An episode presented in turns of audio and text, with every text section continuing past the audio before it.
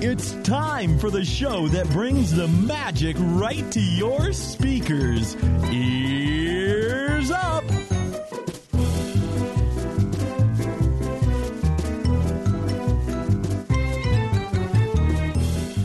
Hey, everybody, welcome to the show, Ears Up Podcast. And today we have a very special show for you. We are going to be going over the, uh, the impact of uh, Mr. Ron Miller, who passed away recently, a couple weeks ago at this point, right now. Um, he was, uh, well, I'll get into it later, but he was uh, at one point the CEO of, of the Walt Disney Company.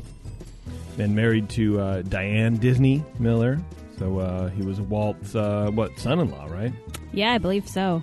Well, it was interesting too because we had just come from uh, the Walt Disney Family Museum. That's true. So I, I don't know why that was interesting, but Neither do I, it but just I was felt letting a you. little closer to home. I guess. I, was letting you just kind of play it out and see what happens. see what happens. Who knows? Yeah.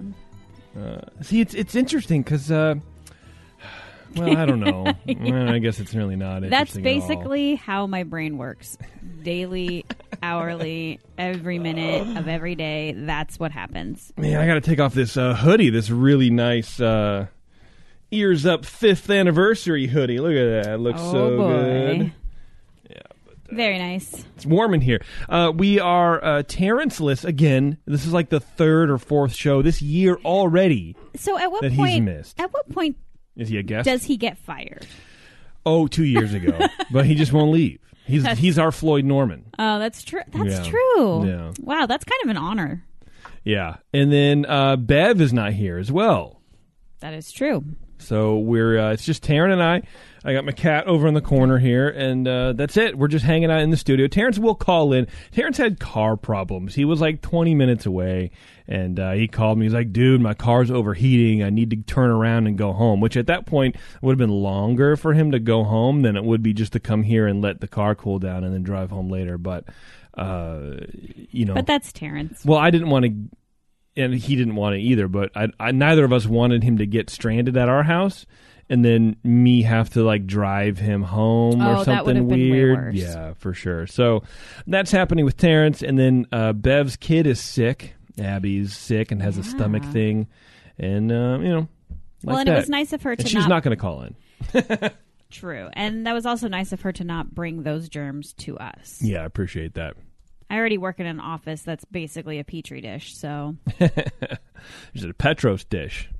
um, maybe. No, it's not. I have a new microphone. Thank you to our Patreon people. We were able to upgrade Jason's microphone, and uh, hopefully it sounds better. I think it sounds pretty good. I'm still kind of like messing with it and like tweaking all the knobs out and you know making me uh, try to sound really nice, and uh, which is very hard. Very hard to do for me to sound good. But you know, hey man, that's what we do here on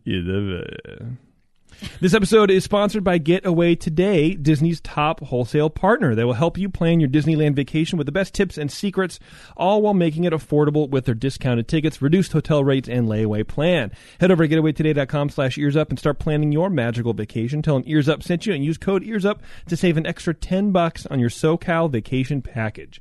You can find us, of course, on social media. Maddie over there is doing a great job for us, as always. Past, I think this is like her third week now. Yeah, it's awesome. And uh, yeah, it's it's really nice to to have like good photos and and timely updates for our listeners as to what's happening. Mm-hmm. Right. it's really good. Well, and from my perspective, because I was doing via Instagram, and I still am, I still dabble, right? But mm-hmm.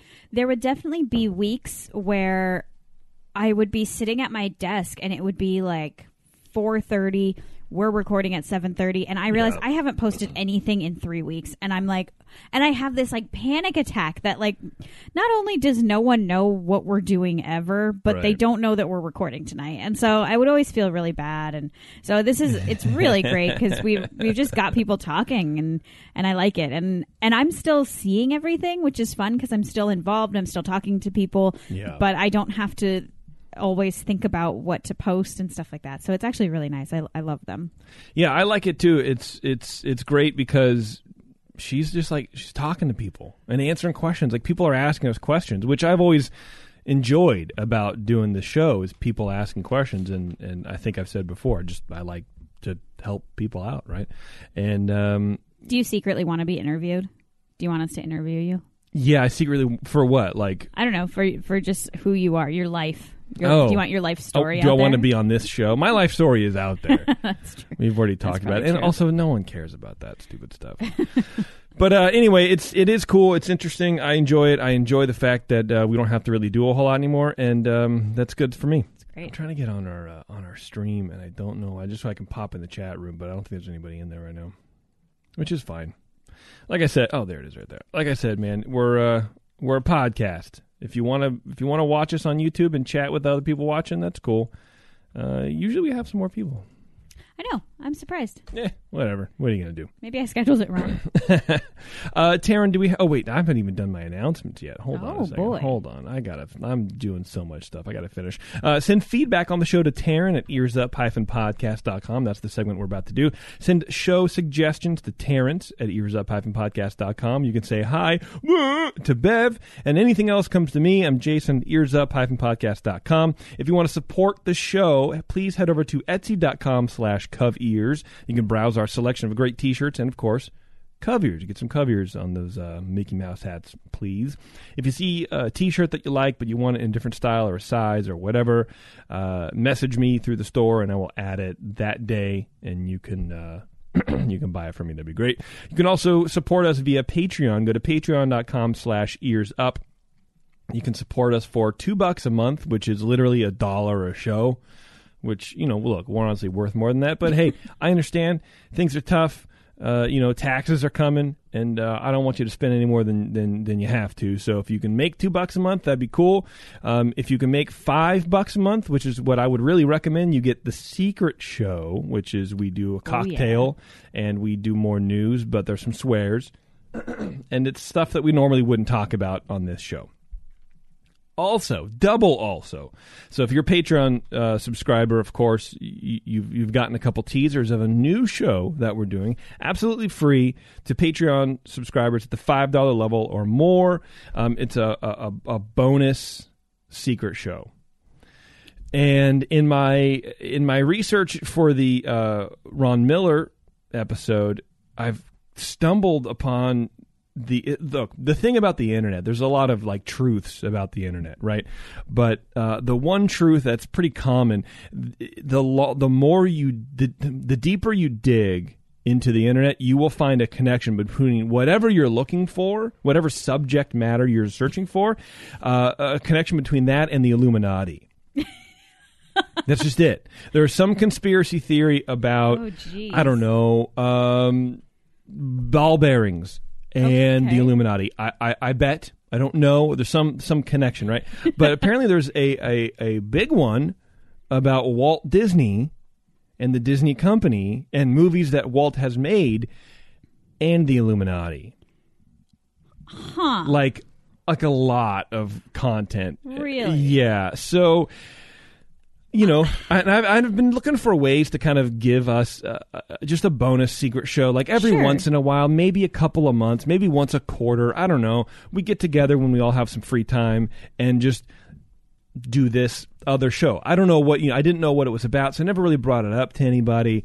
Um, but this is, I, I think this is our. This is gonna. Well, I'm not. I think this is going to be our show, and we're going to be recording it tonight after this show, It's awesome. which is a shame that it's only Taryn and I I know. but it's it's still going to be good. Terrence is going to join, and we're going to talk about the Illuminati because if you've if you've heard this show before at all at length, or especially the secret shows, uh, Terrence's family started the Illuminati.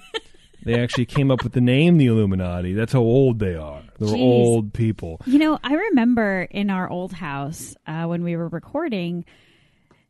I think we were on a break between the regular show and the secret show, and the subject of the the Illuminati came up, and you and Terrence had, I, I don't want to say an argument, Mm-hmm. but it was a very heated conversation about the Illuminati, Yeah, and so I because I think it's not real, and Terrence believes otherwise. The exact opposite. believes. Exactly. So and so I'm actually very intrigued by this and I and I am a little sad that Terrence isn't here in person for it, but it'll be all right. It'll be good, man. So uh, anyway, that show is called um, it's called the pyramid, the eye, the ears.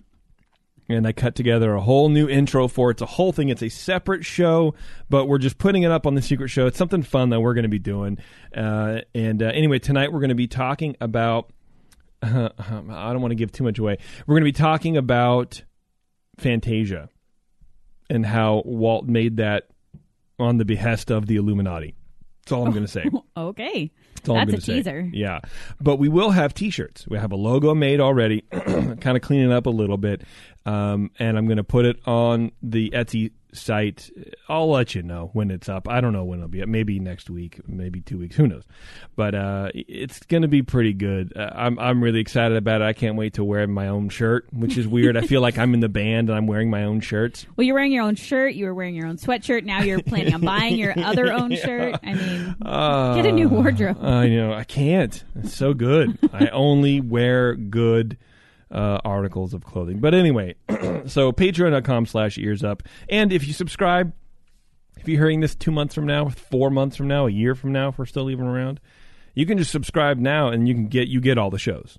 You can go back and you can listen to each show. So don't worry about it. You haven't missed anything. You can still yeah, go that, back and that's the loophole. Yeah, for sure. Um, and spread the word, obviously, too. That's really going to help us out a lot. Uh, also, you know, so I know I've mentioned about uh, rating us on iTunes and how that helps somehow, and I don't really know, but it kind of does. Uh, apparently, now that's not true. Apparently, just listening to us on Google Play is like the way to go Right. because Google owns the internet. And so anything that you do on Google, they're going to weight heavier. So, Which is really unfair eh, as just a concept, but also because you can't, because Google Play doesn't have podcasts. no, they do. Uh, They we're do? on Google Play, yeah. Oh, I couldn't find it on my phone, and somebody else had the same problem, and so Hmm. It was weird. And so, like, you have to listen to it on your computer, and I don't know. So, uh, No, I'll you don't have to listen on a computer. Yeah, it's Oh, okay. yeah, yeah. No, I, I can listen to. I can pull up on my phone uh, right now. As a matter of fact, Oh, crazy. Yeah. Okay. Well, I'm wrong. yeah, Oh, that's well. all right. Hey, man, it happens. Don't you have to be it. wrong like once a year. So that That's was, true. That was my one time.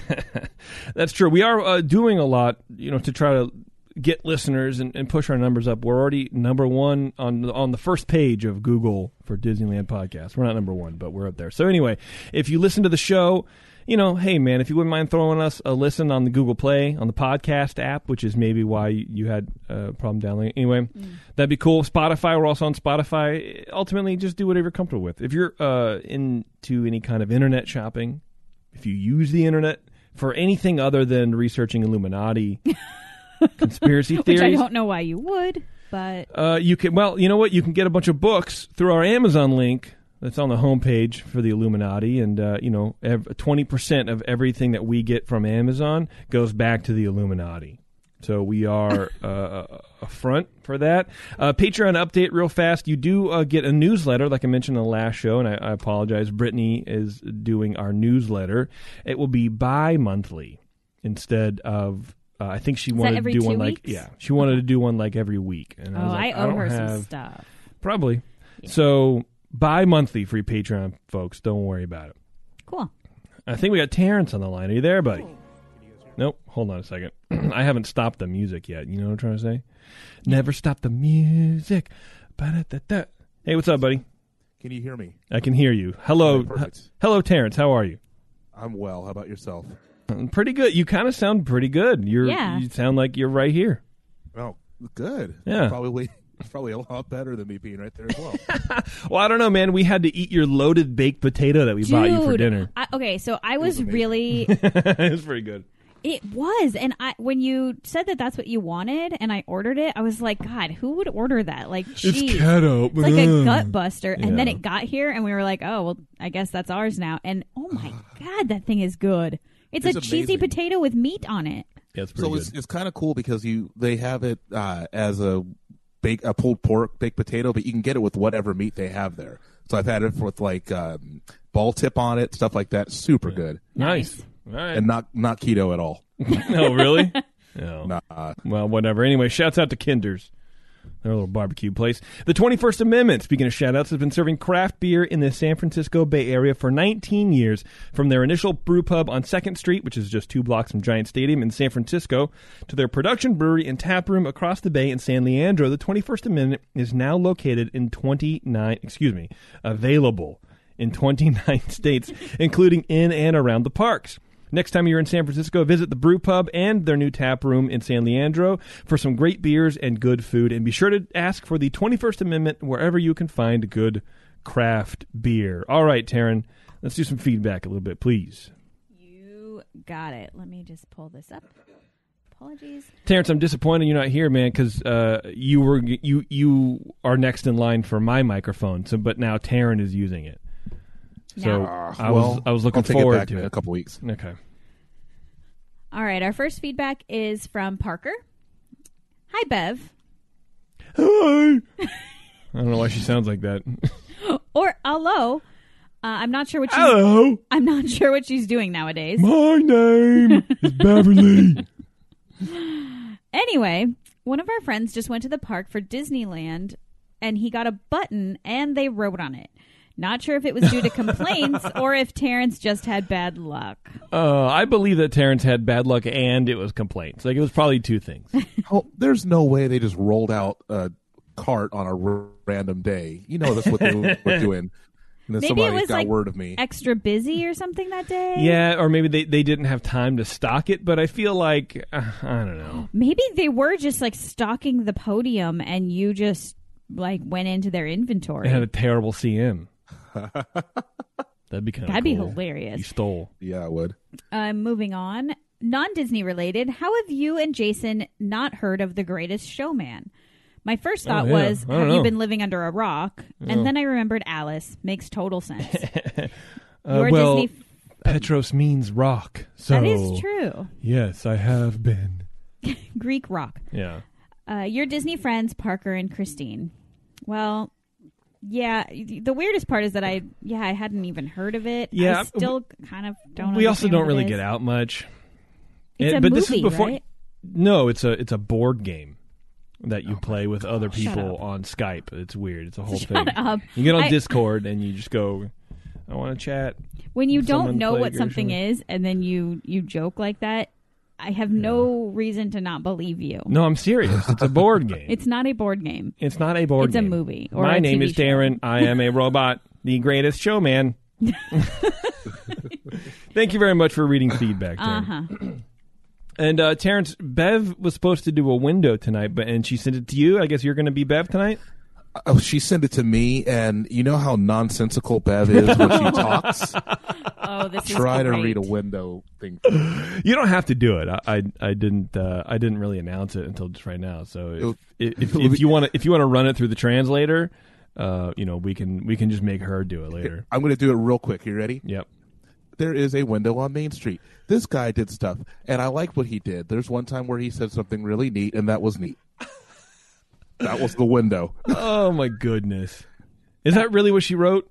bro. It's it's. I, she won't listen to this. Yeah, it was ridiculous. it was absolutely ridiculous. oh man poor bev Uh, fired. fired. bev or terrence Both. I don't know why. All right. Oh, so we'll just make Bev do the window. Sounds good. Okay. I'm all right with that, man. I'm okay with that. Make her do something for change. Oh, I got a sick kid. And then she goes, even if I wasn't sick, I wouldn't show up. Really? Bro, she really said that? Yeah. Well, but she, I mean, I'm being facetious. She said, like, I wouldn't expose you to the germs, Oh, which I appreciate. Yeah, me too. Hey, by the way, real fast, we're, we're I'm sort of talking to Jeremy about planning our uh, Christmas show, just so you guys know. yes Wow. Yeah. Um, I think Or he, n- I think he's going to come out like a couple weeks before December, and we're going to do like a thing. I don't know what it is, but we're going to do like a whole. i like show. it Yeah. I'm so down. just so Can you know, you it's make sure that he comes for like more than 24 hours this Yes. time? Yeah, I'm gonna try for sure. I mean, there's so much to see out in San Francisco, which is like eight hours away. no, um, but yeah, we'll, we'll definitely be taking him around and, and, and do some stuff. And I think what we'll do is is time it for our Christmas party. hmm So you know he has no choice. Well he promised me he was coming to our christmas party this year Yeah. so So just so you know, Terrence, Word. just to let you know. All right, let's talk about uh, Ron Miller, huh? You guys want to do that? yeah All right. The, the the more we kind of like look, to be honest, the the the fewer numbers of topics that we have, we start getting into people in the Disney company and what they've done and whatever, which I always thought was like, really, who cares? I I, I don't know. I just I think it's kind of weird, but in looking into Ron's life, there's he did so much that you, you have no idea about, and even the people that are mentioned in this have done tons to make Disney not only what it is, but uh, to guide it out of really terrible times. So I, I think moving forward, contrary to what I had thought earlier, we're going to be talking about more people than just Walt and you know some of the people that we kind of know uh, inherently, anyways. Which I'm really excited about. Yeah. So uh, Ron Miller was born on April 17th, 1933, and he passed away February 9th, 2019. Uh, he was an American businessman and professional American football player. Obviously, that is directly from Wikipedia.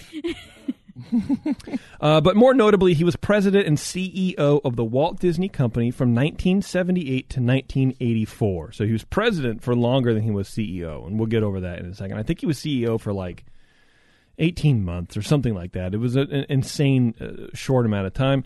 Uh, Do you know what the difference between those two things are at the Disney company? chief Oh. executive officer and president, I'm sure there's president just curious. reports to the CEO. Okay, who's bo- uh, some board. I don't know. They have a board. cool. Um, and he was president of the board of directors of the Walt Disney Family Museum, of course, because he was the son-in-law of Walt Disney, which means he was married to Diane Disney, who started the Walt Disney Family Museum. And I'm still trying to get them for an interview. Mm-hmm. I really, uh, but of course, it, we were talking about dates when Ron passed away. So I'm not going to sit here and push you for an interview, you know, when you guys are, are dealing with all. Oh, what's happening, Terrence? Am I gone? No, you're not gone, but you just kind of shifted Oh, sorry. tone. That's all right. It just sounded a little weird. So, uh, Ron, of course, uh, like I said before, was a, a football player, and he was playing high school ball, which every professional plays high school ball. Uh, apparently, Ron's coach directed his life very unknowingly. Ron says, I have a lot of quotes from Ron in this because he's given a lot of interviews over the years, and and uh, he seems like a really just ni- nice, down to earth kind of straight shooter. He goes, uh, I had a wonderful coach, Harry Ellison, who saw something in me that I didn't see in myself. Harry was part of a recruiting team and asked me one day where I wanted to go to college. I said USC. So as I'm standing in front of him, he called a recruiter at USC and says, I've got a kid here that you've met on a recruiting trip and he wants to go to your school. Ron Miller. Ron Miller. M I L L E R. And he carried on a conversation for a while and said, Look, I want you to give him a scholarship. Uh, You don't have any more scholarships left? Oh, oh, well, that's that's too bad. So he talked a few more minutes and said, Look, let's cut out all this crap. Ron Miller wants to go to SC, and if you're not going to give him a scholarship in five minutes, I'm going to make a call to UCLA. He's going to go to UCLA, and someday he's going to beat your ass. nice. And that was it. They gave me a scholarship to SC. Nice. I mean, that's, That's pre- how deep that. the Illuminati, the bloodlines, the Illuminati. So anyway, so Ron ends up, of course, going to uh, USC, and it's where he met his future wife Diane. And they so they met in college on a blind date apparently, and this is another quote from Ron. Uh, uh, pulled up from an interview he gave. He says, "I played left end, and my best friend played right end for the Trojans. He had a girlfriend who lived off campus. His girlfriend's roommate was Diane. So they put their two minds together and said, after the game at Berkeley, why don't we get a blind date arranged? So I bought off on it. We played the game and I had a pretty good game, but I was tired. Afterwards, we went to some dive. I took a shot of bourbon thinking I'm going to get in the mood. oh, geez. yeah, right. go. I know. Hey, yo, which is like 50s talk for uh, I might, you know, see an ankle. right. Uh, nothing happened. And I was about to go to sleep. I looked over at Diane, and Diane was looking at her friend, and she was going like this when she makes the square sign. Oh. You know, like in Pulp Fiction? Yeah, Right? Where they, yeah, the L7. Right. Uh, Seven weenie. Yeah. yeah, uh, where she was going like this, and I saw it. so I thought, I got to get out of here. So he saw Diane basically telling her friend that he was a square. and She wasn't into it. That's hilarious. I said I was going to go to the bathroom, and I never came back. I went to the hotel, jumped in bed, and went right to sleep. Aw. The next morning, we all went back to L.A. on the train, and there was Diane. I went up and apologized. She accepted the apology. We drank beer on the train. Our first date was October 6th of 1953. Ron and Dan were then married in Santa Barbara on May 9th, 1954. So, not even a year later. Wow. So, he, so after Walt, after a blind date that went terribly, yeah. turns out, you know, Well, and also my first thought is like Walt not only was building Disneyland, but he had to have his daughter's wedding. yeah, That's all. the date of my daughter's wedding. on this, the day of my daughter. Uh, of course, something else was going on in the summer of 1954, Taryn. In a bunch of orange, gro- orange groves in Anaheim, Disneyland was under construction. So, of course, Miller initially worked at Walt Disney Productions for a few months in 1954, chauffeuring ar- architectural plans between Disney offices in Burbank and the construction site in Anaheim while he was waiting to be drafted into the military. No, thank you. uh, yeah, but back then, man, you couldn't say no. There's no Yeah, way. no. You're like, ah, yes, please. Yes, and when is this happening? Okay. So he needed a job. What's he going to do? Ask uh, ask his father-in-law for a job. So he was employee number six Oh. of the original Disneyland team. Wow. He says uh, of his experience. And so twice a day, I would drive from Burbank to Anaheim and drop off the plans. I saw them move the orange trees. I saw them develop rivers of America without water. I was watching something really exciting happen. Jeez. When he returned from the military, he signed on with the LA Rams. So he went back to playing football, which I don't know how you can. First of all, imagine going from seeing Disneyland being built, then you're in the military when it opened, and you're hearing people talk about it, and you're like, ah, it's my, you know, whatever, right? Uh, and football being a contact sport, of course, much more so back then than it is now. You know, you can't sneeze on people these days.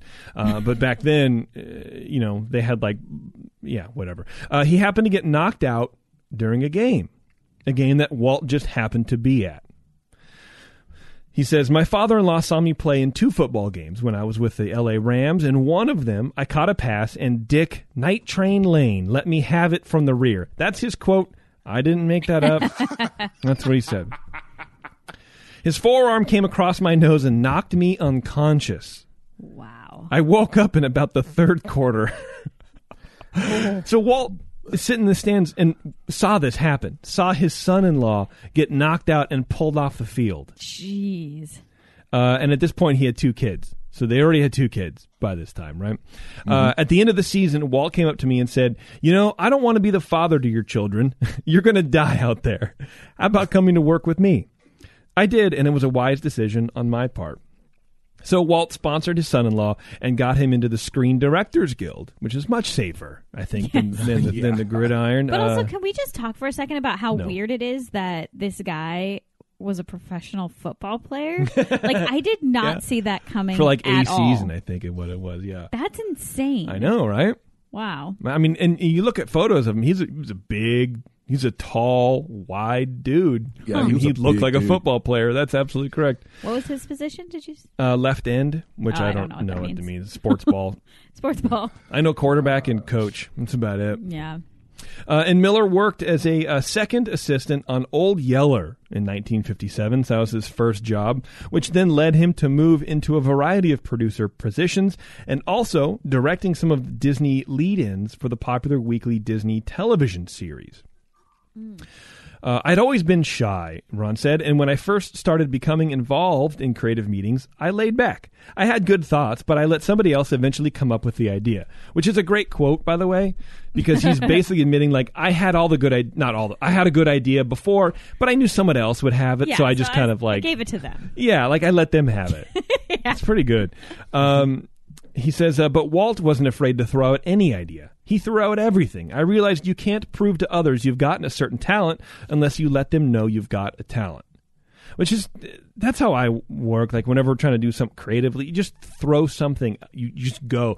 Because it might be dumb, might be a bad idea, but number one, if nobody knows about it, you don't you don't know. You don't know if it's going to be a bad idea because I think I have too many bad ideas, right? But you don't also know how that idea is going to spark something in someone else. Totally. So you could throw out an idea for something weird, and someone else will go, you know what, that's great, but we could also do this with it, and then it comes into something really cool. That would never have happened had you not had said you're you're John. So don't Well, that hide, happens everybody. all the time. That's one of the best things about brainstorming meetings. You're supposed to write stuff on post its and put it up on a wall, and then you start connecting them. Yeah. That happens all the time. Yeah. Yeah, it's pretty good. Um, let me see. Let's skip to here. This is okay. I I there's a couple points in this where I I thought I might cry. This might be one of them. Oh wow. So uh, he's working in Hollywood, right, doing a bunch of stuff. Uh, shortly before Walt's death in December of 1966, Ron and Diane, along with Walt's wife, visited him in the hospital. I want you to meet my son, Walt said to the nurse. But she corrected him. You mean son in law? No, my son, Walt said resolutely. Uh, Ron said, It's the greatest thing that's ever been said to me. Oh, that's Like I'm really le- nice. legitimately choking back tears right now. Like I almost lost it on the no my son part. Oh, Like honestly, that's really nice. isn't it, it? it- I mean, it's adorable, yeah. and it shows you really how much Walt meant to Ron, Mm-hmm. and how much being included in his family meant, and what Ron meant to Walt. yeah. Because I feel like Walt wouldn't go that far. You know what I mean? He and doesn't also, seem like that kind of person. right? He seems a little like standoff, like love, Reserved. loving guy because you know he created the happiest place on earth. Yeah. But he also seems a little bit like distant. I well, think. like to to to let you into his family, and also maybe it was you know it was the '60s, and maybe it was a little bit more of like, well, it's my son-in-law, whatever. But also, can we talk about how dumb this nurse is? You're gonna first of all, I know, rude. you're gonna Walt is in the hospital, not doing well, Right. right? And you're gonna correct this dude. He could say, "Oh, this is the moon." This is the, pl- the our actual satellite. The moon is coming in to meet the moon, and you go, "Oh, hi, moon. I I loved you in, um, you know, Moon over Miami or whatever." Right. Terrible. anyway, uh, Miller was credited as producer on a bunch of films, a bunch of stuff, uh, and I have a list right here. Some of it good, some of it not really so good. So we're gonna go through. I just want to read some highlights, and he's a ton of stuff, right? Uh, the Zorro TV series, uh, Son of Flubber. Oh, jeez. Okay, That's a winner. Yeah, right. well, and this is this kind of like phases into the next chapter in Ron's life and the next chapter of Disney. To be honest, uh, something called A Tiger Walks. Don't know. The Misadventures of Merlin Jones. Never heard of it. That darn cat. Heard of it. Oh, jeez. Uh, Monkeys Go Home, which I kind of want to watch now. It was 1967. Uh, Never a Dull Moment. Guns in the Heather. Okay. Sorry, what? Exactly. Uh, Secrets of the Pirates Inn. That's a TV movie. Menace on the Mountain. The Boatniks. Crystal Cristobal Cristobalito, the Calypso Colt. Okay. Yeah, right, exactly. Of course, the grand opening of Walt Disney World, The Strange Monster of Strawberry Cove. Now, these are TV uh, TV movies right here. Um, Snowball Express was a movie. Never heard of it. Uh, the Whiz Kid and the Mystery at Riverton. That's a TV movie. The Castaway Cowboy is like an actual like movie movie. Uh, Escape to Witch Mountain, which they kind of I think just remade a little bit ago, but he was EP Yeah. on that. Um, no deposit, no return. what a name, dude! These are all horrible. and this is uh, late seventies, nineteen seventy six. Uh, Treasure of Matecumbe. Uh, then the Shaggy Da. Heard about that, of course. Freaky Friday. They've redone that a couple of times. That was a big one. The Rescuers. Herbie Goes to Monte Carlo. The new Mickey Mouse Club series. So he was kind of on a roll now. Born to Run. Pete's Dragon. Uh, then Candle Shoe.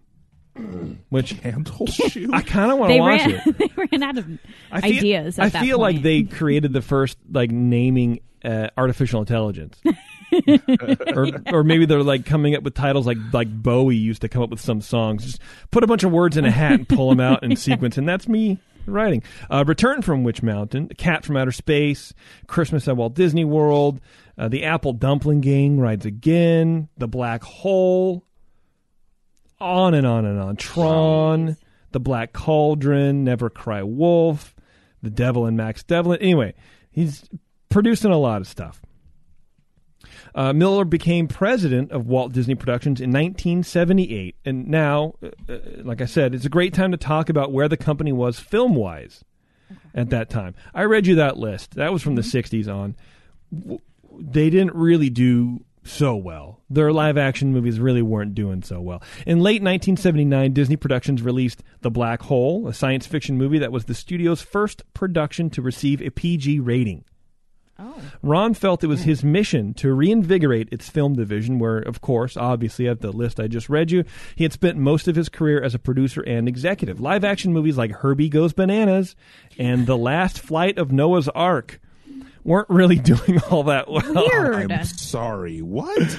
But you know we're going to watch some of these. And, and and once we finish our classics reviews, we're going into uh, Disney made for TV movies. Oh, jeez. Well, we've got plenty of time. Uh, and the studio's new animated films were not as memorable as its classics, like Snow White, Pinocchio, stuff like that. They really hadn't been hitting that mark uh, for a while. In order for Disney to advance and be taken seriously in Hollywood again, Ron felt they had to break free, uh, excuse me, break away from the family-oriented movies and get into the greasy world of PG-rated movies. Whoa. Now remember, PG in the 80s, in the 70s, was not PG now. PG in the 80s, I think you could still have a couple swears and some nudity, and that's PG because it's just parental guidance suggested. Did they even have like R back then? Yeah, they had like, oh yeah. but I think But it it's- was like really bad. I think it was only like three ratings when it came out, maybe four. Oddly enough, I read in doing research for this, uh, Spielberg was the one who pitched the idea of a PG 13. oh, interesting. Like the middle ground. Mm-hmm. Yeah. So, you know, and obviously Disney lives in the G world Yes. and they needed to move up and Ron knew they kind of needed to move out of G and into PG to, To combat cool. and, and to just to to get a foothold in Hollywood to compete with all the other movies because things were kind of getting a little bit racier in the 70s and 80s. You Well, know, you have to be edgy. I mean, even I think anything that's that's cool is edgy in Right. some respect. And That's so why you- I'm super cool. right. Uh, we've got trouble, Mr. Miller told the Los Angeles Times a few months after his appointment, and we're doing something about it. So again, this was the late '70s uh, when you know this kind of started happening. A time when sci-fi movies were going strong, thanks to a little film I like to call Star Wars, which uh, I think further influenced Disney to really shift towards less animation and a broader scope of darker live-action movies. So, again, in doing research for this, I found a couple quotes. Check this out. Lucas was shopping his script around into Hollywood to everybody. 20th Century Fox, Universal, but what he really wanted to do was make this movie at Disney. Here's a quote from Lucas. This is a Disney movie. All Disney movies make $16 million. so this movie is going to make $16 million. It cost 10 million, so we're going to lose money on the release, but I hope to make some of it back on the toys. Wow. Oh gosh. So, a couple things to unpack there. Mainly, Yeah. they had the opportunity way back then to get their hands on the Star Wars franchise, and they passed on it. It was rejected at Disney. Now they can't stop wringing that towel out. Seriously. Uh, but also, Lucas, man, what a genius! I know. What a genius! And he knew, like, he held on to the toy rights. That was a thing. Yeah, I remember we saw that on a TV show Mm-hmm. about Star Wars toys. But yeah, like that was it was almost it's almost actually congruent to what Disney did where eventually he learned it took him a while but that he he had to sell all of this Mickey Mouse stuff and he To had pay to for stuff, have yeah. all the rights to that to to counter the lose the losses of other things like Absolutely. So- I mean, and, and it's that merchandising that saved Disney, yeah Um, that's the term right? I could not come up with it That's all right. Uh, at any rate, in 1978, Disney started working on their version of Star Wars, the aforementioned The Black Hole. They were gunning for a PG rating, and word got out that this was the case, that they were shifting their priorities to focus on getting PG. Not everybody was happy with Disney's newfound edge, however, and uh, Miller admitted that he'd received letters from people, which I don't know what a letter is, but we'll get into that later. Like an email, I guess? it's like a printed out email Oh yeah, those are cool. I like those. Uh, who were concerned that the black hole would be some kind of expletive-laden stain on Walt Disney's memory, which is a quote I lifted from somewhere. Uh, we've gotten a lot of letters, and we're going to get a lot more. Miller confided. I got one from a woman doctor, and a couple of days later, her husband or son saying that they hope the picture flops. Oh wow. Dang, dude. It's a family affair. Can- I- but I can imagine like her writing in and then just yelling at her husband and son to like write in also. Have you sent your letters yet? I don't know yeah. why. But again, back then PG was racier than it is now. So here here are the PG movies around this time, late 70s, early 80s, right? Okay. Gremlins. Oh wow. Think ab- th- think about Gremlins. No, how kind of scary, it scary. is. There's gore. Uh-huh. The Gremlin explodes in the microwave. It's true. Right? PG.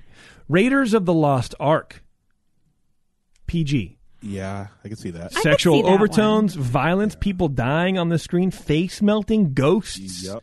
the occult, yeah. Nazis. PG. Meatballs. I, I don't know what that is. Bro, that's way That's- past PEG. I know. It's it's uh, watch Meatballs. It's like a cult classic. Anyway, it's definitely definitely not normal Disney fare, but Ron knew this was the direction they had to go in. Over the next few years, Disney tried out more PG films, such as the 1981 film Condorman. Sounds cool. Right. With Disney's 1982 slate of PG rated films, including the horror mystery The Watcher in the Woods, the thriller drama Night Crossing, and the science fiction film Tron. So between those three movies, or no, between, sorry, the 1982 PG movies, uh, the company lost over $27 million. Yikes. so Tron did not do well at first, or No, no, Tron, Oh. Tron is a cult classic. It Oh, I did didn't not do that. well at Oh, all. it's Yeah. big time.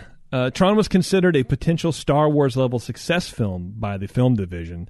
So things weren't really looking great for Disney and for Ron, to be honest, and PG movies in general. But regardless, Ron was busy taking Disney films in a new direction. So he was confident that they had to, to go there. He knew that they that they were going to have missteps and mistakes, but that's where they needed to be. it's a good thing he was married into this family because he. Uh, it sounds like had a part in a lot of really bad movies, Yeah.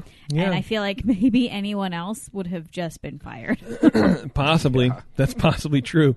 Uh, he funded two groundbreaking and very influential shorts by a young Disney animator called Tim Burton. Never heard of oh him. wow! Who's that dude? Uh, Vincent and Frankenweenie. Oh. I Oh, like Frank and Winnie. And the so Frankenweenie was super dark, and it was never really. Here's here's a uh, here's a quote from from Tim Burton at the at the premiere of Frankenweenie the the movie. So Disney funded the short. Nobody saw it because it was considered too dark, and then Burton made it into a full length movie, and then this is him talking about it at the release of that. okay. He says Frankenweenie means a lot to me. The thing about it is, the first time around in the early 80s, it came at a strange moment in Disney's history. They didn't know what they were doing really at the time. There was a whole group of really talented people not being allowed to do very much. It was a bit Shakespearean, as those older guys from Snow White days were clinging on to power. I wasn't a very good animator, at least not in their tradition, so I had the opportunity to be left on my own for a year or two in a room and just draw. And that's Ron. Yeah. Ron gave him the money to do that, greenlit those projects. And considering what Tim Burton has done, not only for Disney, but just for film and in entertainment in general. general, had that not happened, had Ron not greenlit those projects, I wonder if it we even crushed him. I Who wonder knows? if Johnny Depp would even be popular. Oh, yeah, Crybaby. Yeah. Mm. He may not be as popular today, but Johnny Depp was. But I feel I feel like Edward Scissorhands put him in a different category of Sure. like a, a different type of actor. I was I was reading uh, actually in the same story this quote from. They were talking about when Johnny Depp first met uh, Tim Burton to talk about Edward Scissorhands and to go over it. Johnny Depp's first impression was get some sleep, dude. Because Tim Burton's just lanky and pale and gaunt and this wild hair, and I guess doesn't really complete sentences very well. Uh, and he just kind of yeah, it's like a thing. Did I make it up that he is Probably. married to um Helen Bonham Carter. yeah. no, that he he he was not anymore. I think they divorced it. because they're No, like they the were same they were person. never married. They were just uh, together. Ah, Oh, okay. living in sin. That's crazy. They're they're like they're like looking in a mirror. Yeah, for sure, for sure. Uh, yeah. Anyway, No, I'll that's That's sidetrack. hilarious.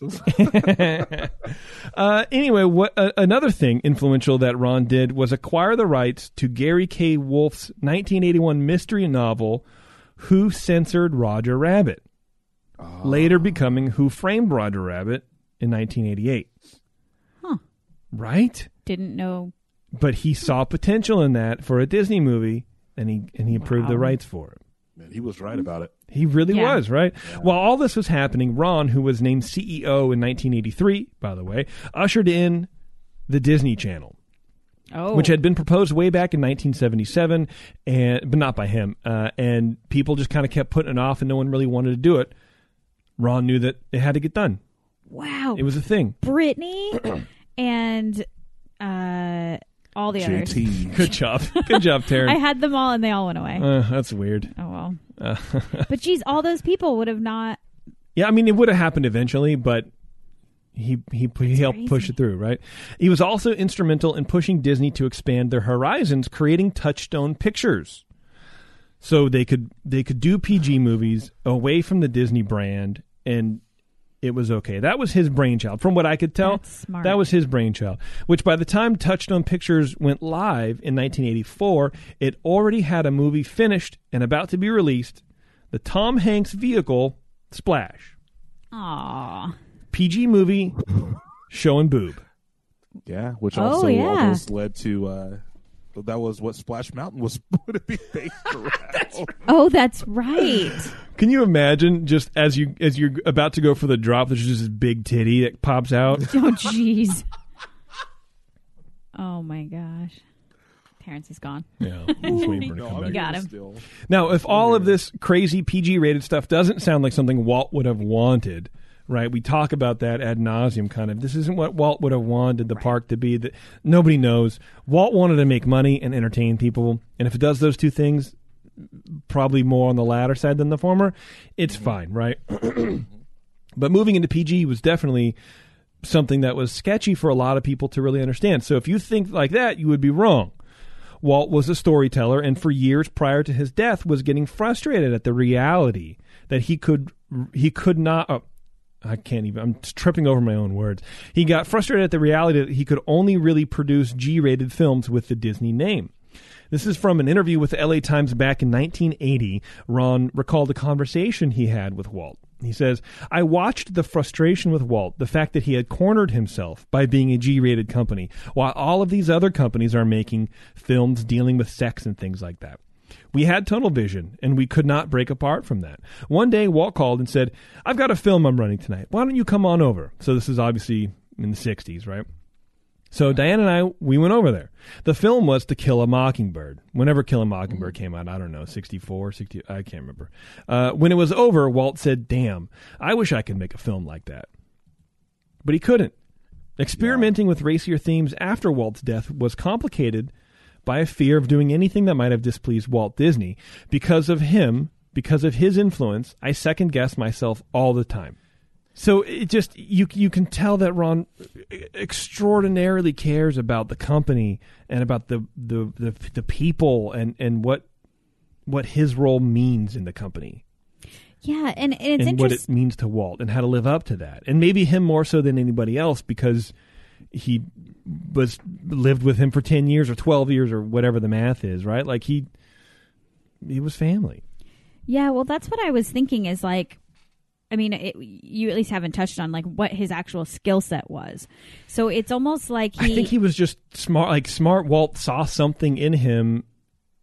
I don't know. I I, th- I think also what it is is he he got put on you know old Yeller right as a second producer or whatever it was, a second assistant, and uh, he just kind of worked his way up through Hollywood in within the Disney arm, producing movies and just learning how to do stuff. That's well, all. and, and I guess that's what I'm kind of getting at is like it's it's interesting to to theorize, I guess, what his motivation was because I think it would be logical and and totally okay if his motivation was to to just make his father-in-law proud. You oh, know I'm what I mean? sure. Oh yeah. Like even if that was his sole thing and he just did whatever he could to be good at all these things and like have these ideas and push them through and yeah. it's just interesting I, I just wonder it's almost like chicken or the egg like did he learn that from walt or did he do that to to have to have walt look at him in a good way or something yeah. or none of those i don't know but No one knows now. Can't talk to him.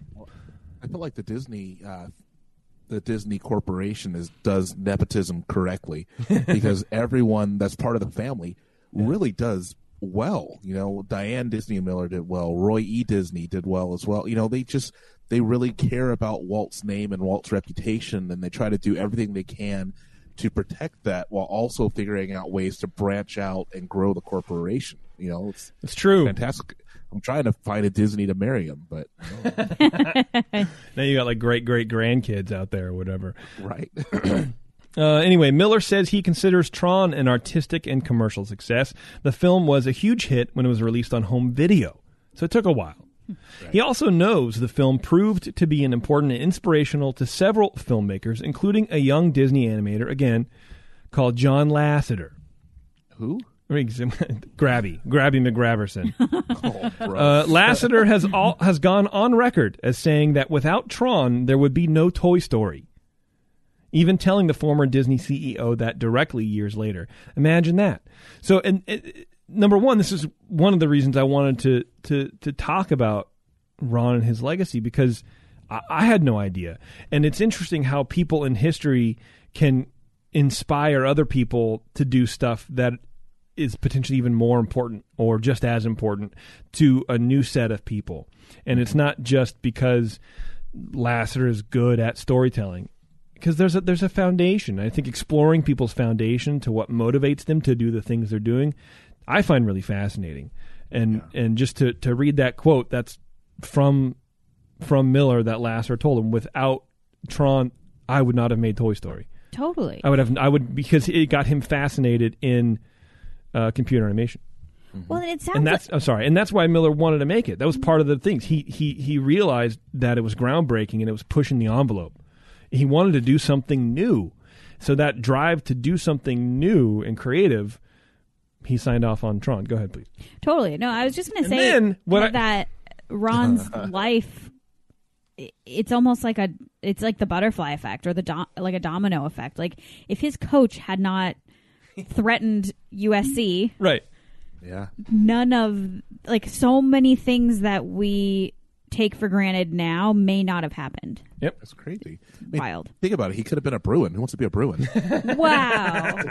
wow. Uh, well, I'll tell you who who's really fed up with it. John Morrison was Jim Morrison was Jim very fed up with being a Bruin. John Morrison. It would have been funny if I remembered his name. Uh, Miller was there when the company entered the home video market. Right, he was on the forefront of that. Uh, when it launched its cable TV network, of course, Disney Channel made its initial foray onto Broadway, and when it negotiated the deal for Tokyo Disneyland. Oh. So these are all kind of things that when he was present CEO, this is this is what he was had his hands in, right? He also acquired a real estate company that helped Disney develop land near its Disney World complex in Lake Buena oh. Vista, Florida. The company has credited him, the company being the Walt Disney Company, as being a driving force behind Epcot Center oh. nice. and brought the company closer to an agreement to open a Disney theme park in France, which of course happened a short time later in 1992. Again, So he really pushed the expansion of those parks. he helped he helped out a lot too. Definitely wasn't all just him, but he was there and he was. I, I, I would be willing to bet that he could have killed any of those ideas. That's how mm-hmm. high up he was. So it would seem that things were starting to develop for Ron. He started to come into his own, but there were incidents happening behind the scenes that Ron just couldn't avoid. When Miller became CEO of Disney in 1983, it gets a little weird here, and, and I may not have all of my like uh, definitions about, you know, uh, the weird stuff that was happening with junk bonds in the 80s, but I'm going to try. uh, his predecessor, E. Cardon Walker, stayed on as chairman of the executive committee and, quote, blocked nearly every innovation Miller and other executives proposed, including a proposal to raise the price of parking at Disneyland from a dollar. Mr. Walker also nixed Mr. Miller's attempt to hire someone called Michael Eisner, who was then the CEO of Paramount Pictures for a top executive role at Disney. Hmm. So he had some backlash, and I don't know what the, the issue was. If if if uh, Card, as he was known, um, was forced out of his position or retired and just didn't like, and it's kind of what uh, Tim Burton quote was talking about a little bit ago. There's a lot of old heads essentially fighting the change, and Ron Miller was definitely, I think, the face of that change Yeah. and people just didn't like it. Card didn't like it, and he was trying to just push back on everything. And there's even rumors uh, that part of the reason that these new PG Disney movies failed so miserably was that Walker refused to spend enough money to market them. I read like E.T. and God, I think it was Raiders or something, got like $10 million in total for advertising. And Tron got like none. They got no, almost no money. Not almost no money, but a, a drop in the bucket compared. They just weren't spending advertising dollars, so nobody knew about them. Yeah. Or maybe the perception is they weren't very good, so they're not going to they're not going to put out money on something that's not very good, and maybe that's what Card thought. But uh, it does seem like he was kind of trying to sabotage Ron a little bit. Yeah.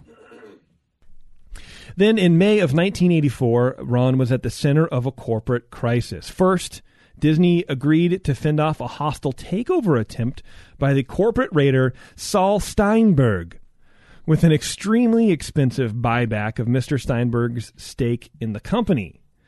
That led to more than 20 disgruntled shareholders to sue the Disney company for wasting corporate assets.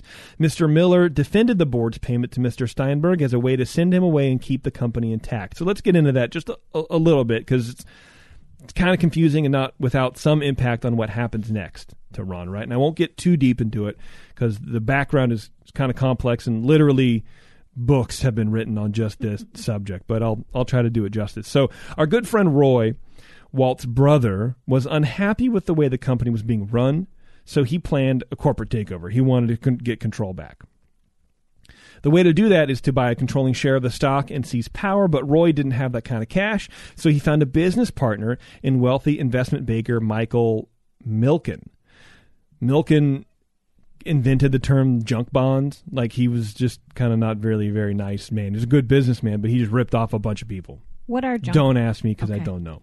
I didn't look into it because they weren't relevant here. But he made he's a million, million, million, million millionaire. Okay. Corporate takeover. Tried to take over a bunch of different corporations. Just makes a ton of money. Whatever. Okay. But he also kind of developed this. I don't know if he developed it, but he he encouraged or at least helped the practice succeed in uh, something called green mail, and we'll get to that uh, in a in a second.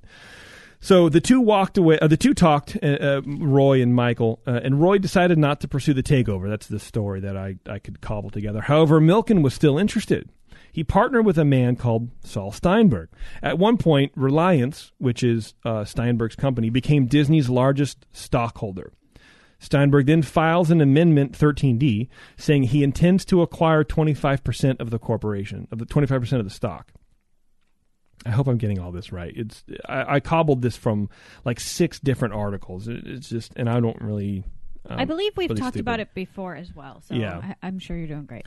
Uh, thanks. The CEO of Walt Disney was Walt Disney's son-in-law Ron Miller. Of course, Saul Steinberg is a dear business partner with uh, what? Oh, with the Rothschilds. Which, if look, if you want to get into Illuminati stuff right now, Rothschilds, high level Illuminati. But that's just whatever. Um, anyway, so Stahl, uh, Saul and Michael sent Disney a letter of intent to not only say that they had the money to buy enough shares to take over, but they were going to do it. Okay. So, like a hey, heads up. The only way around that is to buy all of the shares that Steinberg owned, nullifying his claim to the company. but Steinberg, of course, had a price. Ron paid $325 million for uh, all of Steinberg's shares, including a 60 million premium, 60 million dollar premium over the company's market value to reclaim the shares and protect the company. Wow. That's not going to sit well. S- Right. So those of you who are up on your 1980 corporate scams know the name Michael Milken, uh, of course. And what just happened is called green mail. It's like blackmail, but legal, which is why it's called green mail. And it works funny. like this: Milken has the juice. He has the money. And he gives Steinberg a letter backing the funds that would be needed to purchase a controlling amount of Disney stock. So the Disney board thinks it can actually happen, whether or not that they meant to do it or d- doesn't matter. It's just basically they just signed off. Milken says, "Here's a letter uh, uh, that I have access to forty million dollars, and you can give that to the board." And then they look at the letter and go, "Oh my God, Saul Steinberg has forty million dollars. Uh, he's going to do it. We have to act." Okay. They got freaked out by a letter. Essentially, is what I'm I'm thinking. Miller pays Steinberg his money to go away, and then Milken receives a forty percent cut of the money over the evaluation stock. So Milken Milken got forty percent of sixty million dollars. Wow. And so this is Just le- it's legal? Totally legal. Wow. Totally illegal. It's crazy. Yeah, I mean, it was then. I don't know if it is now. Yeah. This is the Nah, bro went to jail, dude. Yo, no, for sure. He definitely went to jail, but I don't know if it was from from Greenmail. I think it was from a bunch of other. Anyway, look him up. He's he's a Crazy. dude. It's a practice Milken excelled in. Michael Milken's group made feints to take over a large number of corporations, including Walt Disney, Phillips Petroleum, and Avco, whoever that is. Saul Steinberg made what looked like the beginnings of a sincere, hostile takeover of Walt Disney through his company Reliance.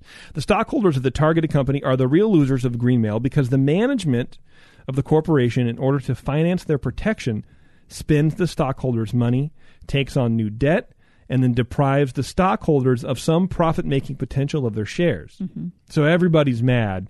Yep. But what would you rather have, right? You, the the Yeah, the, you're, the you either company lose control or you lose a ton of money. within days of the buyout, the price of Disney stock plummeted sixteen dollars down to forty nine dollars a share. Oh my gosh. At $77 a share, including expenses of Mr. Steinberg's 11% stake in the company. So they paid 78 $77 a share to Steinberg plus expenses. And I think the stock was not, it was like 57 or uh, whatever the math is. I don't know. But he had 11% stock. You, you got to get all that back. So anyway, during this, Roy, who of course held a major part of company stock, played dumb, claiming he had no part in the takeover attempt. Soon after the buy-off, however, Steinberg saw his shares in Disney double. So somehow, after the buyout, Steinberg got double the amount of shares he had before. Apparently, that's uh, there's some that sounds sketchy. there's some contention of the numbers, uh, but that's what I read. He got more stock than he had before. And 11 days after Ron fended off the buyout, Roy rejoined the board of Steinberg's company, Reliance Group Holdings. So Roy was on the board. Roy left the board. Steinberg made the made the go to take over the Disney company that got that failed. He got bought out, and then Roy rejoined the. But he claimed he had no. This sounds very Trump. uh, it, it, it- and this is really kind of a, a thing with Roy too. I mean, he did this with Eisner. He tried to get Eisner out also in the early 2000s, I think. So he just he, I don't know, I don't know what his deal was, Well, but it definitely al- sounds like he orchestrated. Uh, at, I mean, at least getting uh, getting Milken and Steinberg together to then you guys do this, and I can come back and whatever. Yeah. So well, and he was always the numbers guy. He didn't care how the castle looked. He just wanted to do it as cheap as possible. Yeah. So, in that respect, I, c- I could see it being a possibility. I guess I hope not because it kind of uh, tarnishes the, the the sparkle a little. yeah, But also, if, if Roy even had any sparkle, I don't know. sometimes you have to i think as a disney fan um, especially as they're growing and as we're getting angry and they're raising prices it's it is kind of nice to be reminded that they're a business and they've been a business the whole time. Hmm this isn't the first time that they've um, upset people. Yeah, and uh, so i guess that is the silver lining sure. Was Go it, ahead, Was it was it Roy that was trying to oust him, or was it Roy E. Disney? Was it Roy's son? Oh, I think that might have been it. I think that I was think probably it might have been his son Oh, at that point I because think Roy you're would have right. been like 158. you're right you're right you're right i was yes that's oh, correct man. He'd be the oh that crypt guy's keep- just a jerk be the crypt keeper. I Yeah. don't Uh, shortly after the buyout, the company bowed to pressure exerted by a shareholder group led by Irwin L. Jacobs, who's a Minneapolis businessman that owned 6.9% of Disney stock, and they canceled a $330 million purchase of Gibson greeting cards days before its scheduled completion. So he had he had this buyout happen, then they were going to buy this greeting card company, and then a shareholder group said, "No, we don't want you to do it." So then he had to back out, and Ron, I can imagine, is going, "I don't really know what to do now. I don't. Everyone's mad at me, no matter what happens."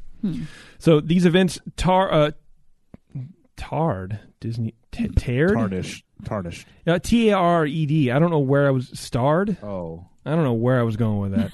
but they gave Disney's management an image of weakness, and some Wall Street analysts complained that the company's credibility had been seriously damaged.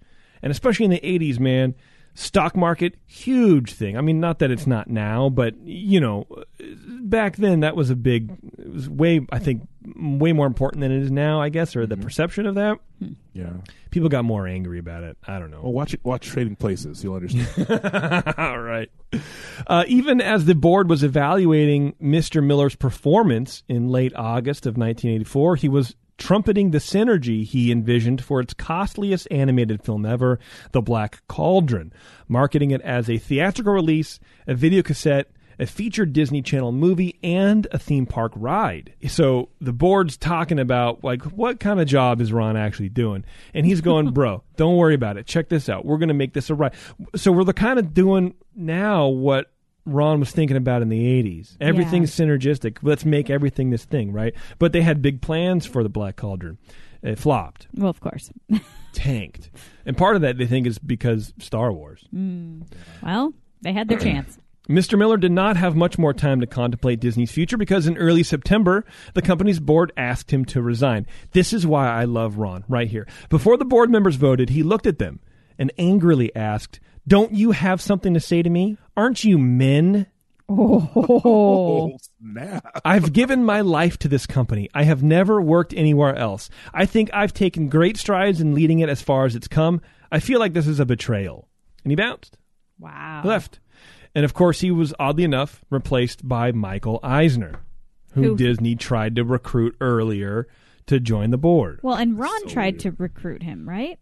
Is that is that what you said? that's what I. I Ron did sometimes in my head I confuse Roy and Ron. You said you said Disney, so that's why I got confused. But yeah, but Oh, Ron didn't tried to recruit him earlier, and then he ended up stealing his job. Yeah, well, he ended up replacing him. I, you know, Oh yeah, I guess he didn't steal his job, but Yeah. jeez, So, not surprisingly, that same year, Diane and Ron separated for several months, Aw. presumably over tensions with the family from Roy having played such a role in Ron's ousting, but they didn't really talk about it. Mm, nobody really knows. awkward. So, I, I, there's some magazine, I forget what it was, it was online, where they ask Ron, uh, they were interviewing him in the 80s, and, and they asked him a bunch of, like, you know, questions. Like, what was your biggest challenge or whatever, right? And uh, it's all just standard stuff. But they go, uh, if you had a magic wand, you would, whatever. And he goes, if I had a magic wand, okay, I should I should clarify. Diane died in like 2009, I think is what it was. Okay. Okay, so this is after this, right? He goes, If I had a magic wand, I would have my wife next to me. Five years of living alone. It's tough. Oh, I, I know. I meant to move that down, uh, so it's a little out of place, but it was still really nice. yeah. And it kind of goes along with. That's another reason why I really like Ron. He seems like just kind of a nice, just down to earth, normal dude. Yeah. I don't know.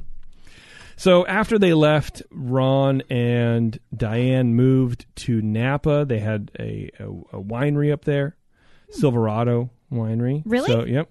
Oh, that's where I'm. Go- I'm staying there. Oh, really? Yeah, Oh, nice. that's where I'm staying in the March. Oh, well, it's uh, owned by uh, the Millers. I did not well, know that. Not anymore, I guess, but they're children, I imagine.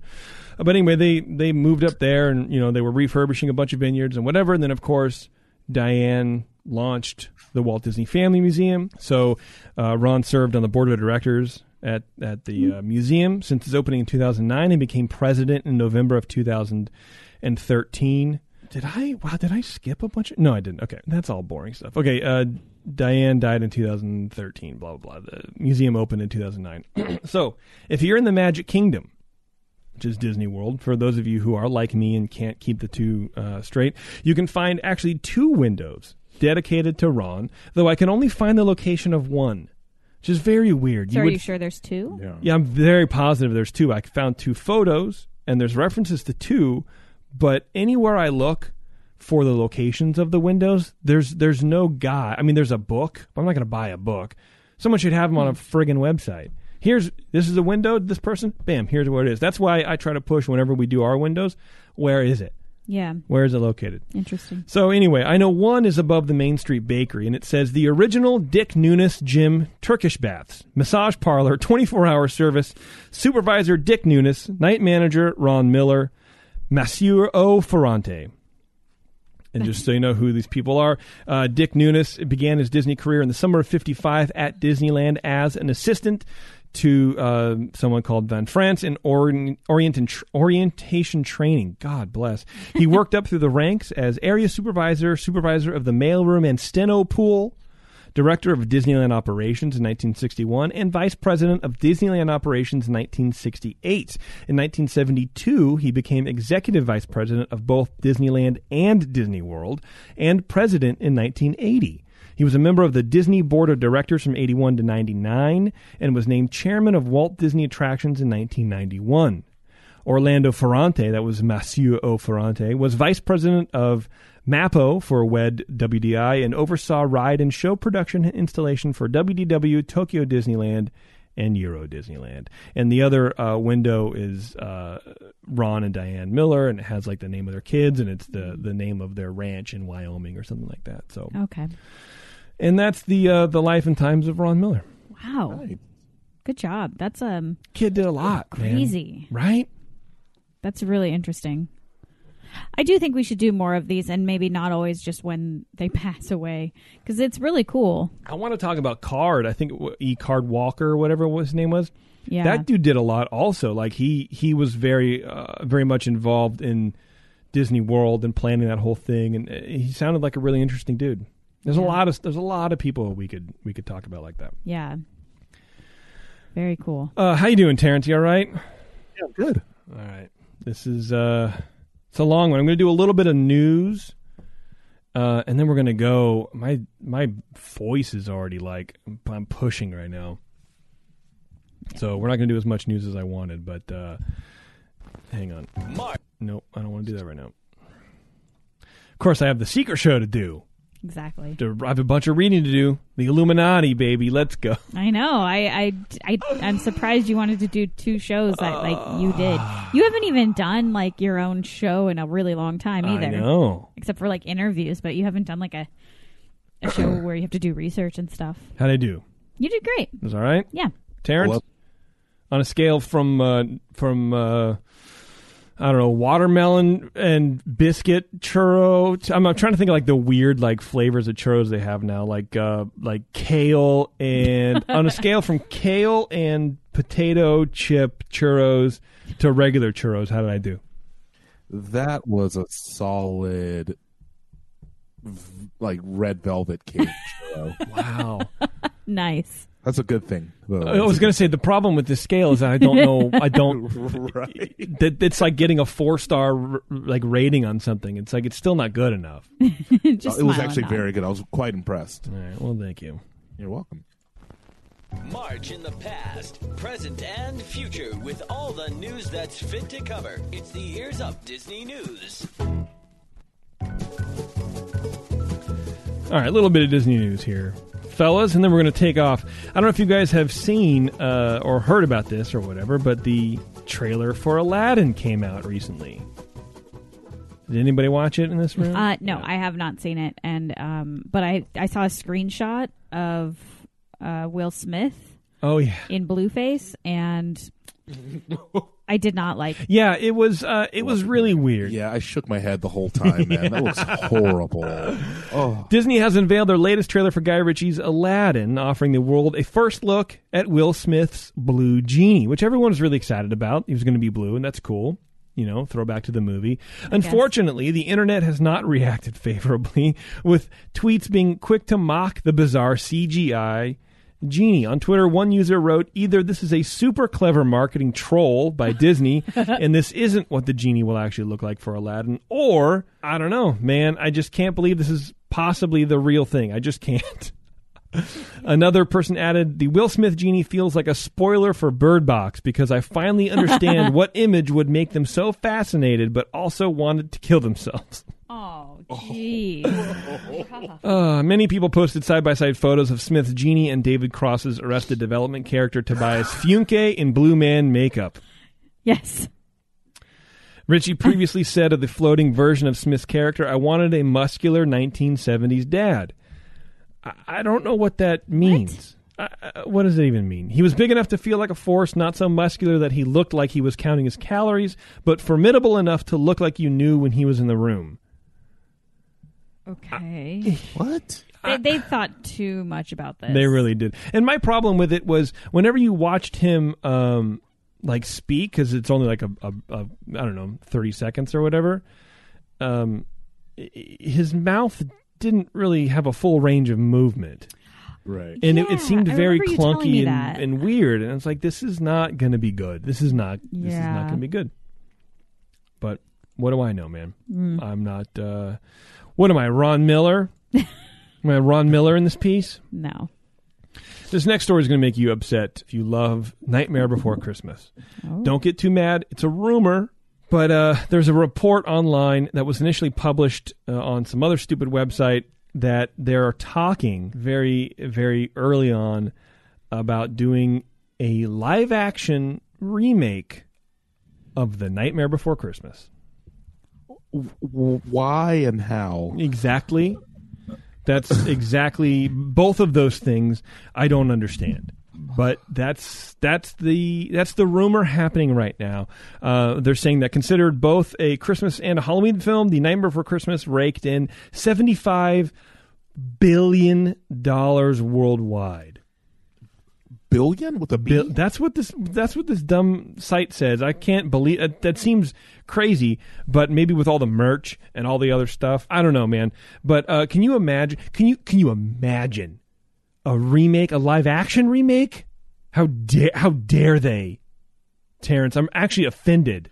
Yeah, I completely agree with you. And they also need to stop calling movies that use CGI as live action. Yeah, live action. They are talking about potentially doing either a sequel or just like a straight up reboot. And it's like, what?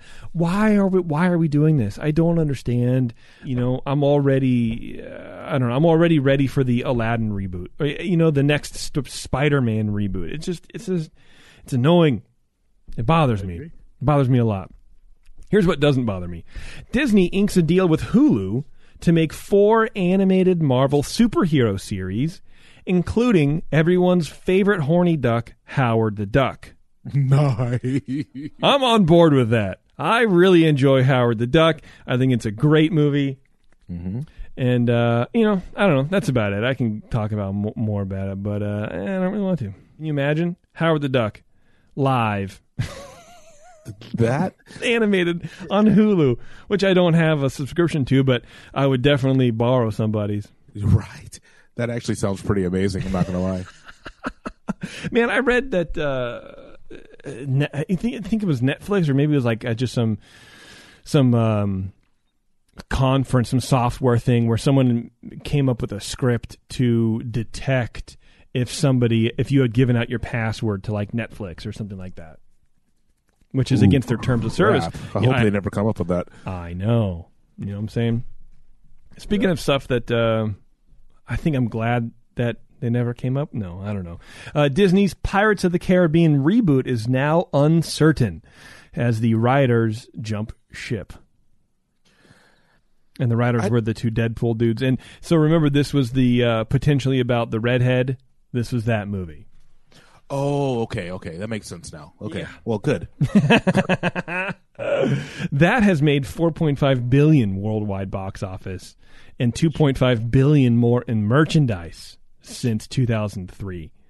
So maybe 75 billion cuz I mean uh, Nightmare had been out it's like 25 years old I think now or something like that. So it's uh, yeah, it's doable. That's for sure. But anyway, that's I mean, there's really no nothing to this stupid article. But uh, the guys who wrote, wrote Deadpool were talking about it, and then they left, and it was gonna you know have the uh, the redhead from Pirates that was redone now. I'm I'm hoping that this just stays quiet and they don't do it. They don't need to do it, but of course they're going to, and everyone's going to go see it because there's more people in the world now, and so they're just going to go see it because it's the same reason you slow down on the freeway for the fender bender. You just want to see how much damage was done. right? Here's an interesting article. Old, there's an old Florida law that apparently says Disney can build a nuclear power plant. Uh, huh? Apparently, it was an example of the resort's political leverage it had in creating the Magic Kingdom in 1971. Mm-hmm. So now the question is oh, here's the law. The 1967 state law that established Disney's quasi government is overreaching since oversight on whether to build a nuclear power plant now falls in the. No, that's not, that's not even the quote I meant to read. Disney wanted protection from government regulation. They knew that Florida and the local community wanted them to come and build their new park. They knew they had political leverage to get what they wanted. The state created Disney's private government and then gave it the power to build roads and drains, levy taxes, issue bonds blah, blah, blah. It also allowed Disney to look to the future for other items it could need someday, such as a nuclear power plant and an airport. Huh. And so the the problem is that di- there's look, there's no way Disneyland or Disney World, excuse me, don't everyone panic, is going to build a nuclear power plant. Eh, Can you imagine? Come glow in the dark, children, and see the wonders of the atom splitting over your skin as it melts your eye. Like it, anyway, um, but now there's a, a few government people in Florida who are they actively want to change that law. Like they want to spend the time and effort to just make sure that Disney doesn't build a power plant. which would never ever happen. Uh yeah. Exactly. oh, gee. I don't know, man. It just the whole thing is just so funny, dude. This might be our last one. We'll see. Depends on when Taryn comes back in the room. Uh, Walt Disney Archives founder Dave Smith passed away recently at 98. Excuse me. Jesus. 78. Homie was 78 years old. And uh, so Taryn has been talking with, with Dave uh, a couple months ago, I think, as, recently, just trying to get him on the show. We've been trying to book him for a couple of years now, actually.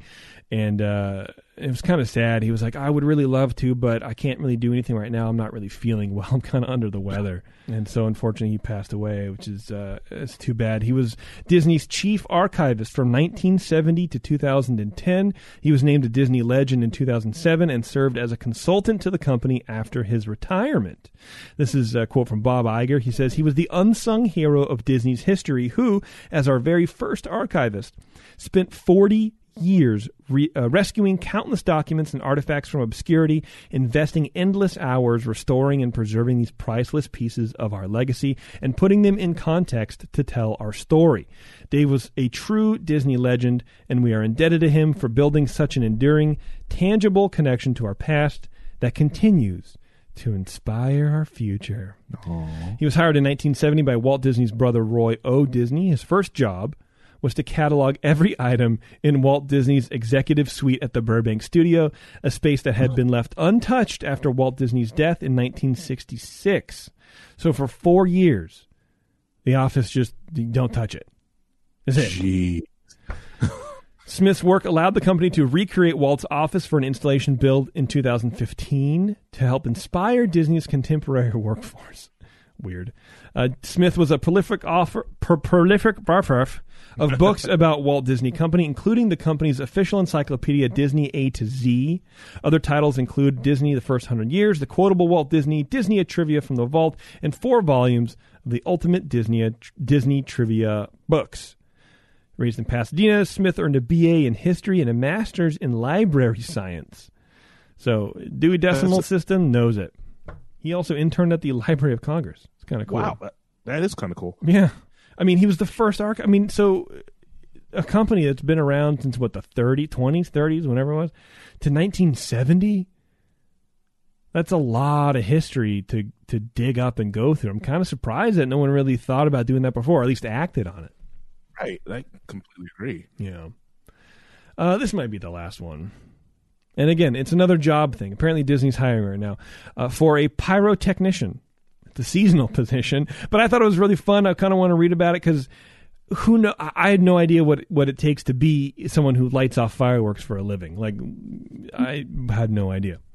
Uh, the responsibilities were loading pyrotechnic devices, firing pyrotechnic devices, non-theatrical, it says, strike pyro and sets, build pyro fixtures as needed, rehab, driving mechanized transportation, receiving an inventory, yada, yada, yada. Basic qualifications.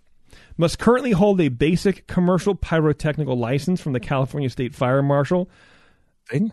Yeah, that's a thing. Apparently, maybe in the process of pursuing a California Pyrotechnic Operator Theatrical Trainee License. I mean, I guess it makes. First of all, uh, if you need to have any job in California, get ready to pay out fees and have a license for it. That's just a fact. But the fact that there's a pyrotechnic operator theatrical trainee license is pretty cool. I don't know why. Um, ability to use common hand tools and handheld power tools. Uh, look, I can I can design uh, fireworks, dude. But uh, what's the what's the? It's it's like half of a of a, a plus sign screwdriver. What's that called? I don't know. I can't use that. I don't know what that means. I just imagine someone that's from uh, Tropic Thunder, the dude that had the claws for hands. He's like, man, I've been working with fireworks forever. I'm just not very good at it. Ability to use common pyrotechnic firing systems, including but not limited to pyro digital systems, basic electrical knowledge, basic mathematical skills, ability to connect modules, firing strips, and to use cables. What really got me was basic mathematical skills. Like, how basic are we talking about? I feel like when you're launching fireworks, it's not all that basic. I feel like there's Yeah, you got to know like exact degrees. yeah, right. I feel like there's uh, there's a little bit more going on than well, if I have four pounds of this and two pounds of this, how many pounds do I have? um, here's one for you, Terrence. This is the last one, and then we'll leave. Now, Terrence back in the room. She's going to get one Disney hit in, and then we're going to get out of here. Uh, will Disney ever build a Black Panther Wakanda theme park land? No. and now it's like locked me out, so I can't Oh. I can't read it. But uh, and it's it's from the Mercury News, which is a semi local paper, and they're basically like, well, it's it's pretty much begging for it, just like Harry Potter land. I'm like, ah, Nah, No. dude, it's not the same. It's And really Wakanda not. the sounds cool. Wakanda the only cool thing about cool. Wakanda is going into it. It looks like it's um like the African plains, and then Yeah. you go through a hologram, and then you go into the city. But then when you get into the city, it looks like it's like a Middle Eastern um, trading depot. Like you're walking through. You know what I mean? It's like Right, it's, right, it right. looks like like Aladdin almost. Like that's not. Yeah. I'm cool with that. Uh, yeah, you know what? I agree, and honestly, it, it, I think interventions would be great for Wakanda because I think they they have those you know almost Tony Stark esque kind of capabilities to build all the the cool tech. But for the most part, it just looks like futuristic buildings. Like there wasn't to me, there wasn't a whole lot to vibe off of like Harry Potter, like Diagon Alley and stuff. There, there's a whole lot of stuff there, but Wakanda, there really there really wasn't. Right. I completely agree. Yeah. All right. Well, hey, I think we're gonna get out of here, Terrence. Okay. We're done. You want to hang on for? I mean, I'll call you back before we start the secret show. Okay. Okay, is that cool? Yeah. Cool. All right. Well, hey, meet yourself. I'm gonna play the outro, and then uh, and then we're gone. Oops. Here we go. Hold on. Ah, I can do that. All right, everybody. Again, thanks to GetAwayToday.com for sponsoring today's episode. Whether you're traveling to Disneyland, Disney World, or beyond, head over to GetAwayToday.com slash ears up. And don't forget to ask for the 21st Amendment beers wherever you find good craft beer, like DCA. If you are a member of Patreon and you're listening live, give us about half an hour. We'll be back with our brand new secret show called The Pyramid, The Eye, The Ears. It's going to be a good time. For everybody else, until next time, we'll see you in the parks.